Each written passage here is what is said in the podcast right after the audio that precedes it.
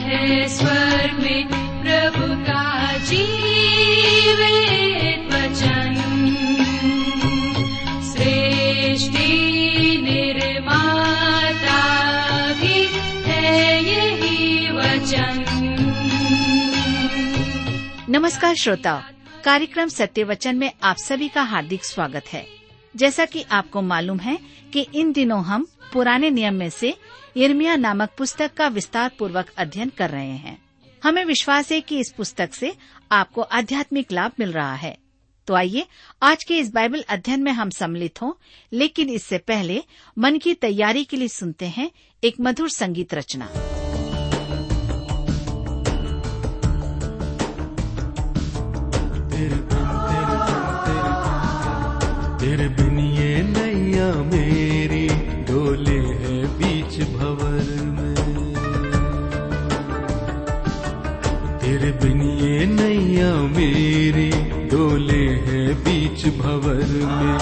यसुआ यसुआ अब आ भी जा।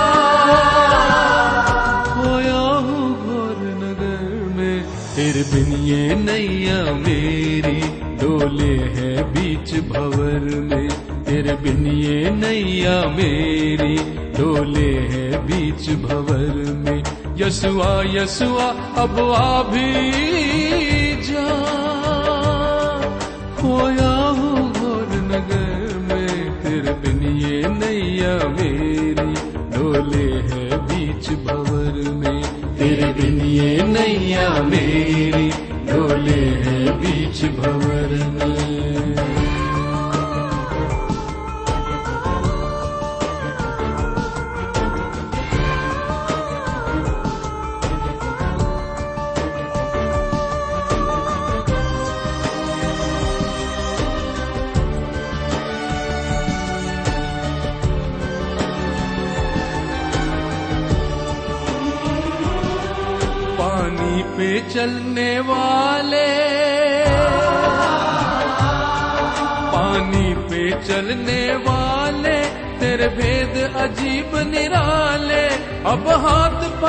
पकड़ बचा ले जीवन के कठिन सफ़र में। तेरे बिन तेरे बिन तेरे बिन तेरे बिन तेरे बिन ये नैया मेरी डोले है बीच भवर में।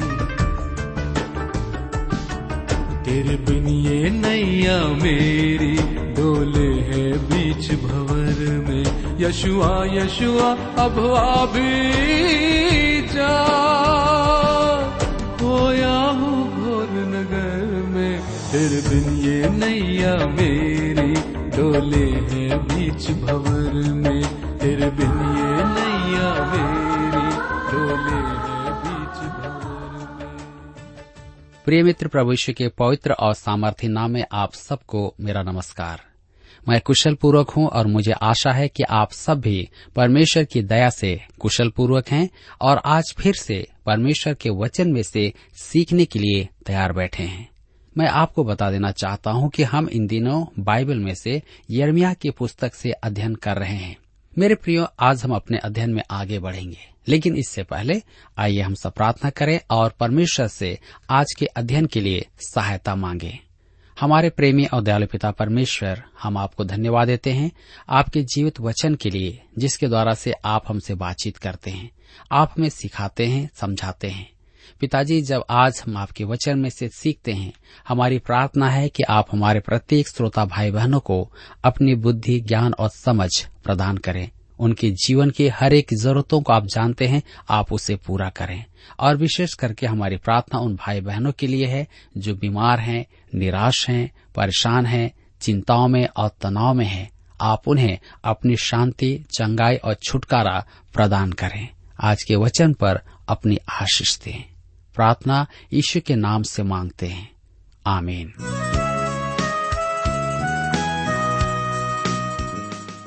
मेरे मित्रों, जैसा कि मैंने आपसे कहा कि हम यर्मिया की पुस्तक से अध्ययन कर रहे हैं। आज हम अपने अध्ययन में आगे बढ़ेंगे और यर्मिया की पुस्तक 21 अध्याय के आठ पद को पढ़ेंगे। यहाँ पर इस प्रकार से लिखा हुआ है।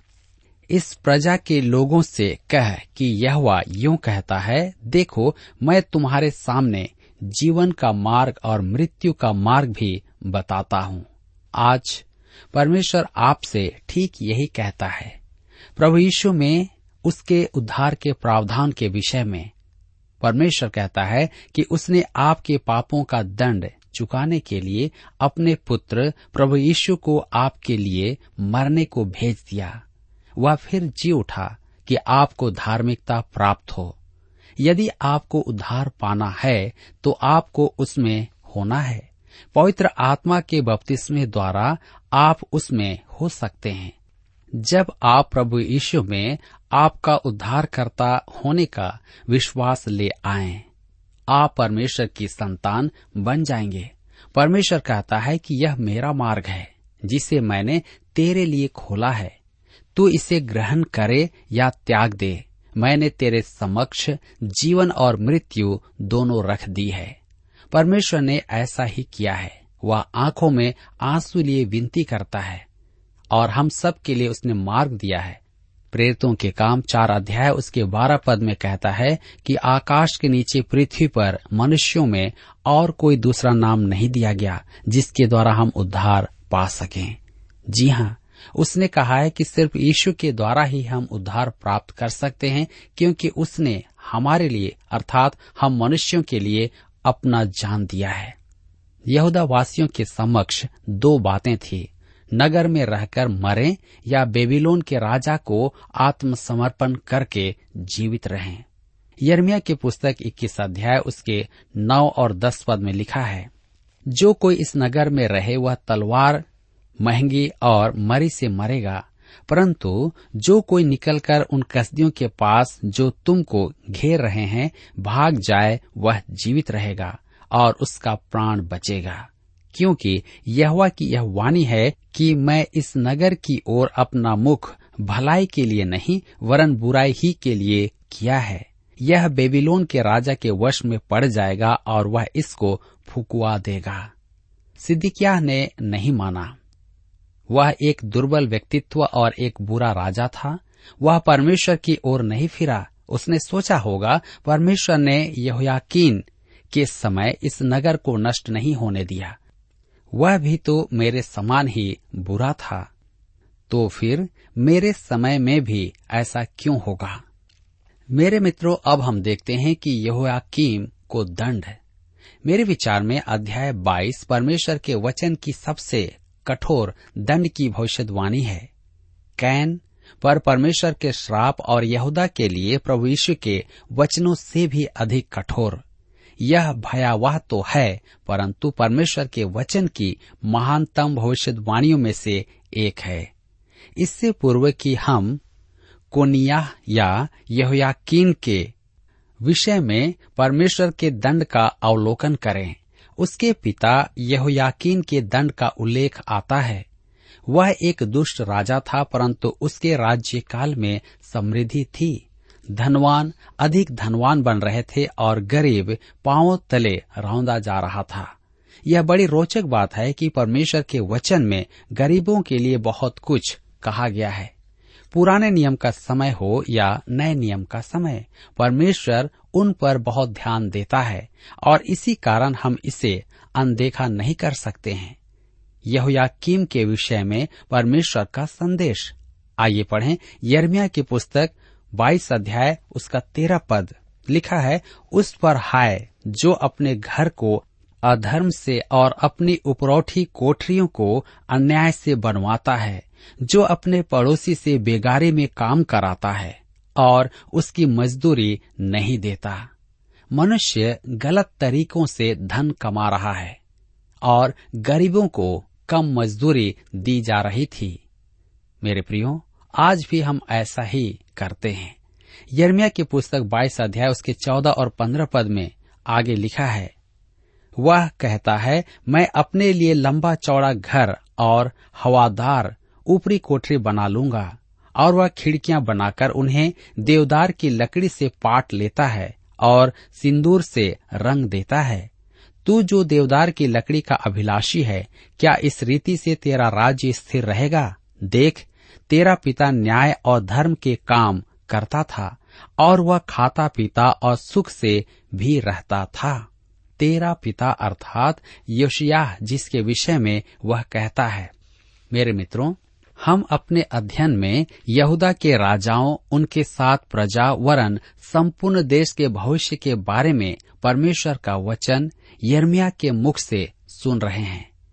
पद 16 और 17 में वह योशियाह की प्रशंसा करते हुए उसका उदाहरण दे रहा है।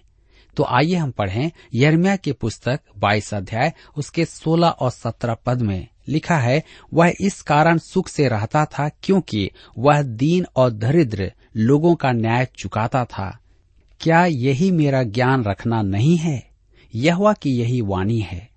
परंतु तू केवल अपना ही लाभ देखता है और निर्दोष की हत्या करने और अंधेर और उपद्रव करने में अपना मन और दृष्टि लगाता है। योशिया दीन और दरिद्र लोगों का न्याय चुकाता था। परंतु यहोआकीम के राज्य काल में धनवान मनुष्य अधिक धनवान बनते जा रहे थे। वे भ्रष्टाचारी थे और गरीब अधिक और अधिक गरीब होते जा रहे थे। परमेश्वर को इस विषय में बहुत कुछ कहना था। यर्मिया उस सच्चाई की ओर ध्यान आकर्षित करना चाहता है, जो धनवान धन संचय में लगे हुए थे। वे मजदूरों की मजदूरी को लूट रहे थे, वे गरीबों को पाँव तले रौंद रहे थे। अपने घमंड और हठ में विशाल भवन बनवाकर ऐसे रहते थे जैसे परमेश्वर उनके कुकर्मों पर ध्यान नहीं देता है, कि उन्होंने कैसे धन एकत्र किया है। नए नियम में याकूब की पत्री में याकूब कहता है, पाँच अध्याय उसके एक से तीन पद में, हे धनवानो, सुन तो लो। तुम अपने आने वाले क्लेशों पर चिल्ला चिल्ला कर रो। तुम्हारा धन बिगड़ गया है। और तुम्हारे वस्त्रों को कीड़े खा गए हैं। तुम्हारे सोने चांदी में काई लग गई है, और वह काई तुम पर गवाही देगी, और आग के समान तुम्हारा मांस खा जाएगी। तुमने अंतिम युग में धन बटोरा है। परमेश्वर दो कारणों से धनवानों को दोषी ठहराता है। पहला, उनके धन संचय करने का तरीका, और दूसरा, धन के उपयोग का तरीका। मेरे मित्रों क्या आपने देखा कि धनवान मनुष्य के लिए हर बात में अपना ही दृष्टिकोण है? मैं देखता हूँ कि कुछ लोग करोड़पतियों से भी अधिक कर चुकाते हैं। मेरे कहने का मतलब यह है कि आप सोचेंगे कि वे बहुत करोड़पति हैं। कर के नियम धनवानों का पक्ष लेते हैं। राजनेता भी धनवानों के ही लाभ की बातें करते हैं, क्योंकि वे उनके प्रचार में अंश दान देते हैं। धनवान ऐसे लोगों को ही आर्थिक सहयोग देते हैं। परमेश्वर के काम के लिए उनसे पैसा नहीं निकलता है। वे परमेश्वर के वचन के प्रसारण के लिए आर्थिक सहयोग नहीं देते हैं। परमेश्वर सबको देखता है। वह देखता है कि कब धनवान गरीबों को लूटकर धन संचय कर रहा है और वह देखता है कि वे कब धन का गलत रीति से उपयोग कर रहे हैं। अर्थात अपने निवास बनाने के लिए महल बनाने के लिए। मेरे प्रियो, स्पष्ट कहूँ तो मनुष्य गरीबी में निर्वाह कर रहा हो तो हमें बड़े बड़े घरों में रहना पाप सा लगता है। मैं नहीं मानता कि एक मसीही जन को ऐसा करना चाहिए। धनवान मसीही जनों से सहायता पाने वाले गरीबों की संख्या कम नहीं है। मेरे विचार में मसीही संस्थाओं को भी सुविधाजनक, ऐश, आराम करने वाले मकानों में रहने की आवश्यकता नहीं है। मैं यह भी कहता हूँ कि धर्म धनवानों का ही सेवक है। मैंने कई बार प्रचारकों के मुँह से सुना है कि उनकी कलिसिया में एक या दो करोड़पति हैं। मैं जानना चाहता हूँ कि ये करोड़पति परमेश्वर के वचन के प्रसारण में कैसा योगदान दे रहे हैं। मैं एक ऐसे मनुष्य के साथ फुटबॉल खेलने के लिए जाया करता था, जो कहा जाता है कि वह करोड़पति है। फिर किसी ने मुझसे कहा कि वह हमारे रेडियो प्रसारण में सहायता करना चाहता है। मैंने उसे अपने रेडियो कार्यक्रम और आवश्यकताओं के बारे में बताया। उसमें रुचि उत्पन्न हुई। उसने मुझे विश्वास दिलाया कि वह रेडियो प्रसारण सुनता है। क्या आप जानना चाहेंगे कि उसने हमारे रेडियो कार्यक्रम में कितना योगदान दिया? एक पैसा भी नहीं। मैं इस विलक्षण उदाहरण को चेतावनी के स्वरूप में सुना रहा हूँ। मैं तो करोड़ों रुपया छोड़कर मरना नहीं चाहता कि परमेश्वर को लेखा दूँ कि मैंने अपने पैसों का क्या किया। इसका अर्थ यह नहीं कि परमेश्वर हमें जो देता है, हम उसका आनंद न उठाएँ। यदि वह हमें सुख चैन से रखता है तो हम उसका आनंद क्यों न लें? परंतु यदि वह आपको धन देता है तो वह उसकी महिमा के निमित्त उसके उपयोग का लेखा आपसे लेगा। वह दीन और दरिद्र लोगों का न्याय चुकाता है। क्या यही मेरा ज्ञान रखना नहीं है? परमेश्वर कहता है कि वह इन गरीबों की भी बहुत चिंता करता है। परमेश्वर का अनुयायी यदि गरीब लोगों की, दरिद्र लोगों की चिंता न करे तो ऐसा असंभव है। क्या आप ऐसे दो मनुष्य वर्ग जानते हैं जिन्हें सुसमाचार सुनाना कठिन है? सबसे अधिक धनवान मनुष्य और सबसे अधिक गरीब मनुष्य। परमेश्वर इसमें संतुलन बनाना चाहता है, क्योंकि वह चाहता है कि वे सुसमाचार सुनकर उद्धार पाएँ। परमेश्वर चाहता है कि परम धनवान गरीबों को अर्थात दरिद्रों की सहायता करे। उसकी चिंता का विषय है कि दोनों वर्ग परमेश्वर का वचन ग्रहण करें। मेरे मित्रों, यदि संसार में जघन्य धनवानों और अत्यधिक गरीबों में संघर्ष न होता तो साम्यवाद का उदय भी कभी नहीं होता। इसी भेद का तो परमेश्वर कहता है कि वह दंड देगा। आइए हम देखेंगे कन्या का दंड। अब हम कन्या का कठोर एवं भयानक दंड को पढ़ेंगे। यरमिया की पुस्तक 22 अध्याय उसके 24 और 25 पद में लिखा है, यहवा की यह वाणी है, मेरे जीवन की सौगंध, चाहे यहोयाकीम का पुत्र, यहूदा का राजा कन्या मेरे दाहिने हाथ की अंगूठी भी होता तो भी मैं उसे उतार फेंकता। मैं तुझे तेरे प्राण के खोजियों के हाथ और जिनसे तू डरता है उनके अर्थात बेबीलोन के राजा नबुकद नेसर और कसदियों के हाथ में कर दूँगा। कुन्या ही का नाम यहोयाकीन था। परमेश्वर उसे कुन्या क्यों कहता है? उसका नाम वास्तव में जकोन्या था। ज का अर्थ है यहवा। परमेश्वर कहता है कि उसका नाम इस दुष्ट के साथ न जुड़े। परमेश्वर की दृष्टि में उसका स्थान ऐसा था कि यदि वह परमेश्वर के दाहिने हाथ की अंगूठी भी होता तो वह उसे उतार फेंकता। कितना कठोर शब्द है। यर्मिया की पुस्तक बाईस अध्याय, उसके 28 से 30 पद में लिखा है, क्या यह पुरुष कन्या तुच्छ और टूटा हुआ बर्तन है? क्या यह निकम्मा बर्तन है? फिर वह वंश समेत अनजाने देश में क्यों निकाल कर फेंक दिया जाएगा? हे पृथ्वी पृथ्वी, हे पृथ्वी, यहवा का वचन सुन। यहवा यूँ कहता है इस पुरुष को निर्वंश लिखो। उसका जीवन काल कुशल से न बीतेगा, और न उसके वंश में से कोई भाग्यवान होकर दाऊद की गद्दी पर विराजमान या यहूदियों पर प्रभुता करने वाला होगा।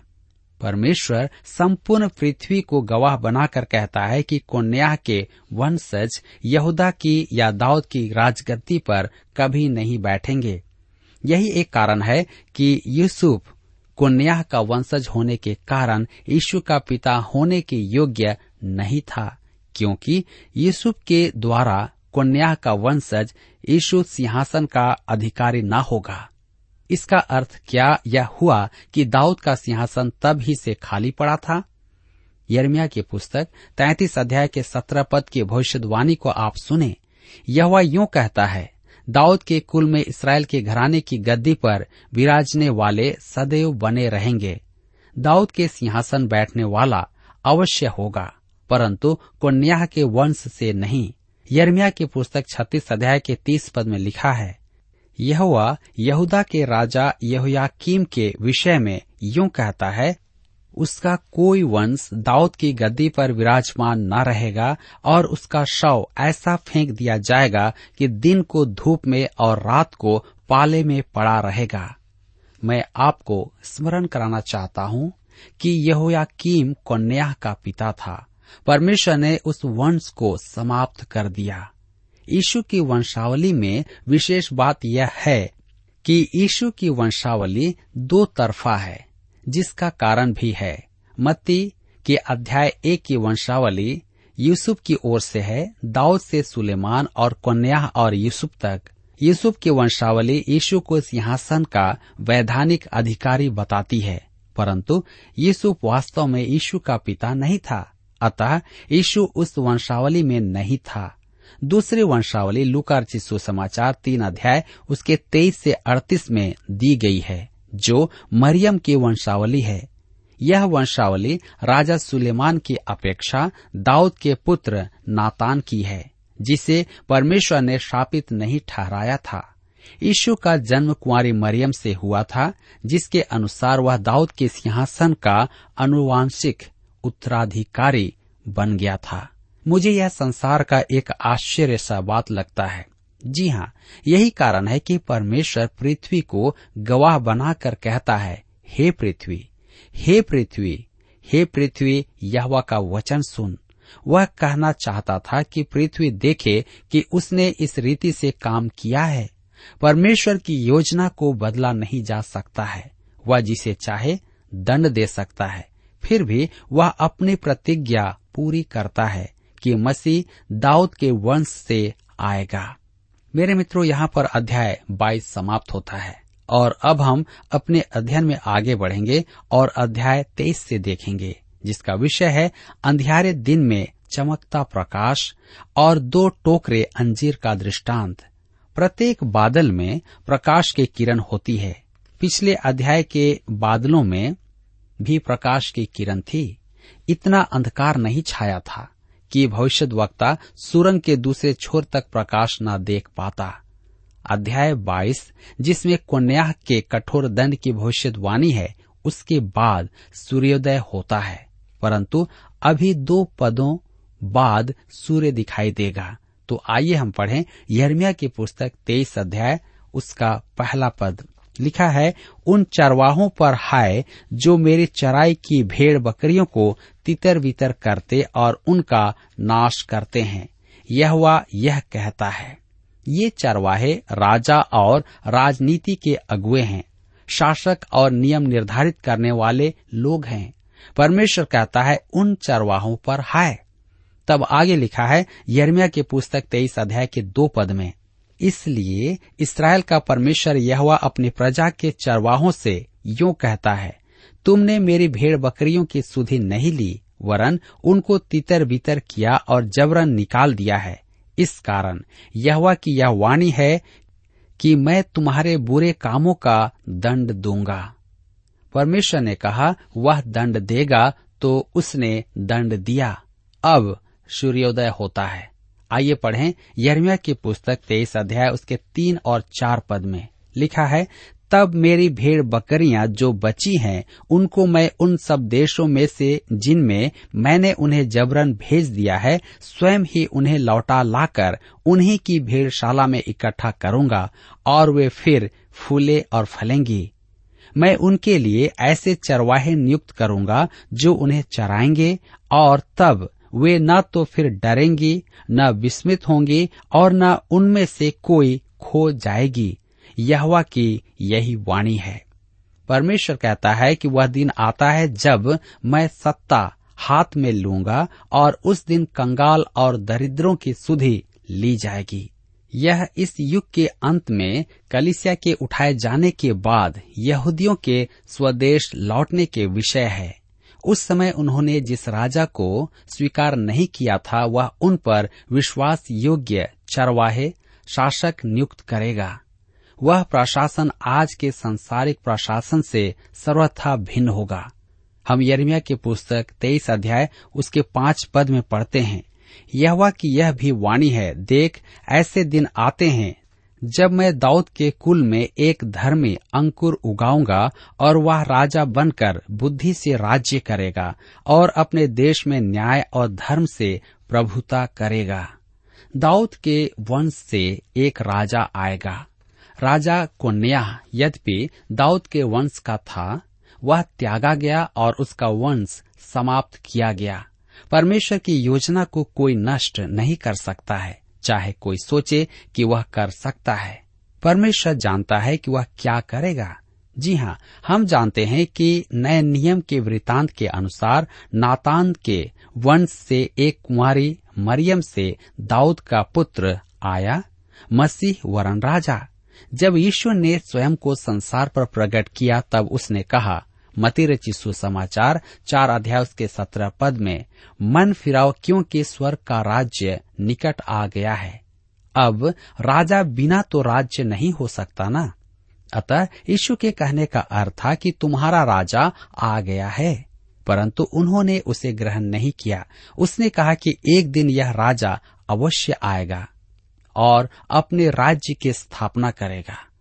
यर्मिया की पुस्तक तेईस अध्याय के छह पद में लिखा है, उसके दिनों में यहूदी लोग बचे रहेंगे और इसराइली लोग निडर बसे रहेंगे, और यहवा उसका नाम, यहवा हमारी धार्मिकता रखेगा।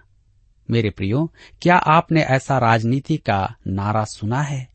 मैंने तो कभी किसी प्रत्याशी से ऐसी बातें नहीं सुनी है। कि वह धर्मी होगा और सरकार के लिए परमेश्वर की योजना एवं कार्यक्रम पूरा करेगा। इसको छोड़ वे अन्य सब दावे करते हैं, क्योंकि ऐसा दावा पूरा करना उनके वश में नहीं है। प्रभु यीशु के राज्य में धार्मिकता का राज्य होगा। मेरे प्रियो, परमेश्वर जो कुछ भी योजना में रखता है, उसे पूरा करता है। और हम देखते हैं कि प्रभु यीशु उसी दाऊद के वंश से पैदा हुआ, अर्थात राजा के रूप में उसे वंशावली में से होकर के आया।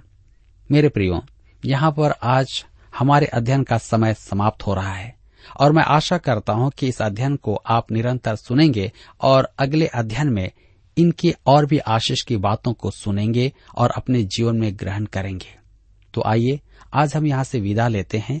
अगले अध्ययन तक अपने आप को प्रभु की निकटता में बनाए रहें। इस बात को जाने कि परमेश्वर आपसे प्रेम करता है। आपके जीवन के प्रति उसकी योजना है। प्रभु, आप सबको आशीष दे।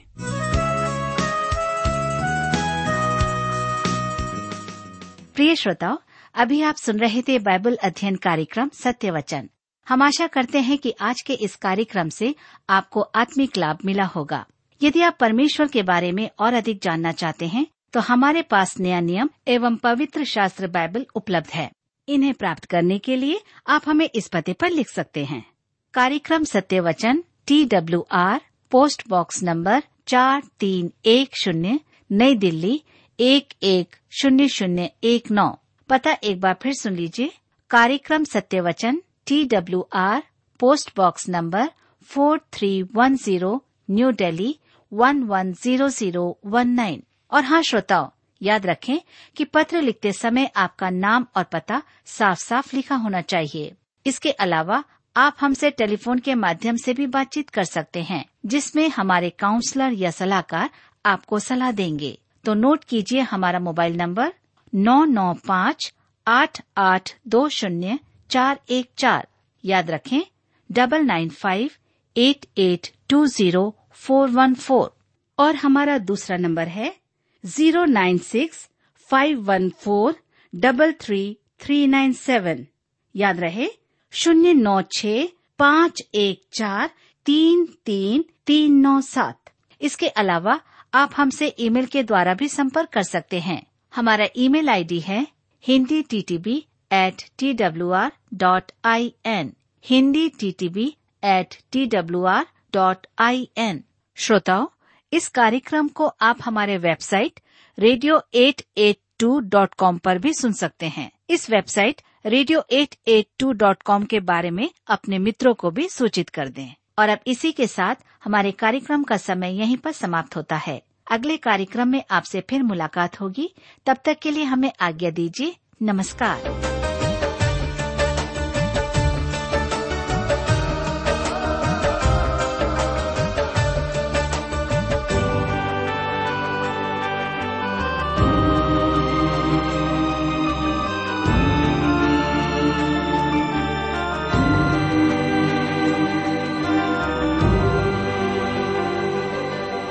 क्रूस की छाओ में अब से। तेरे क्रूस की छाओ में अब से मुझे मिलना अपने रब से। तूने प्यार किया ऐसा सबसे बच जाए पाप डगर में। तेरे बिन तेरे बिन तेरे बिन तेरे बिन तेरे बिन ये नैया मेरी। डोले है बीच भंवर में। तेरे बिन ये नैया मेरी, डोले है बीच भवर में। यसुआ यसुआ अब आ भी